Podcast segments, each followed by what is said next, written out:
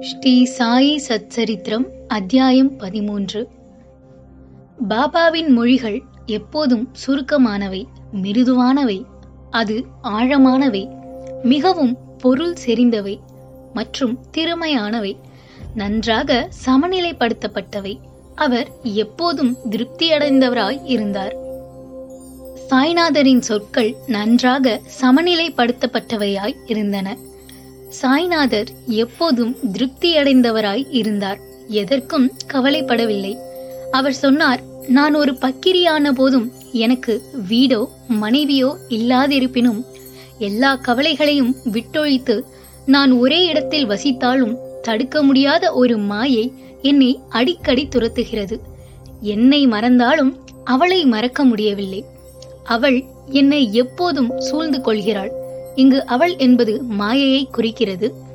இந்த மாயை என்பது பரமாத்மா மற்றும் பிரம்மா மற்றவர்களையும் துரத்துகிறது.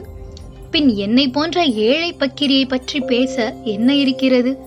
பரமாத்மாவிடம் சரண் புகுவோர் அவரது அருளால் பந்தங்களினின்றும் விடுவிக்கப்படுவர். மாயையின் சக்தியை பற்றி இம்மொழிகளால் பாபா பேசினார்.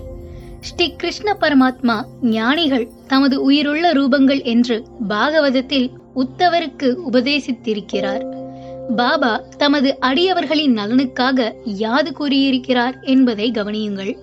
யார் அதிர்ஷ்டசாலியோ எவருடைய பாவங்கள் ஒழிந்தனவோ அவர்கள் எனது வழிபாட்டை எய்துகிறார்கள். சாயி சாயி என்று எப்போதும் கூறிக்கொண்டிருப்பீர்களானால் நான் உங்களை ஏழ் கடலுக்கு அப்பால் எடுத்துச் செல்வேன். இம்மொழிகளை நம்புங்கள். நீங்கள் நிச்சயம் நன்மை அடைவீர்கள் வழிபாட்டின் உபசாரங்கள் எட்டோ பதினாறோ? அது எனக்கு தேவையில்லை. எங்கு முழுமையான பக்தி இருக்கிறதோ அங்கு நான் அமர்கிறேன். தம்மைத்தாமே முழுவதுமாக சரணடைவோர்களின் தோழரான சாய் இம்மொழிகளை பக்தர்களுக்கு எடுத்துரைத்தார். ஷீரடிக்கு சாய்நாதரை காண வரும் பக்தர்களில் எவருக்கேனும் நோய்வாய்ப்பட்டிருந்தால் அந்த நோய்கள் அகன்றுவிடும். சாய்நாதரின் பார்வையால் அந்த நோய்கள் அழிக்கப்படுகின்றன. பாபாவின் சொற்களும் கருணையுமே பல்வேறு வியாதிகளை நிரந்தரமாக குணப்படுத்தும் என்பதில் எந்த ஒரு ஐயமும் இல்லை.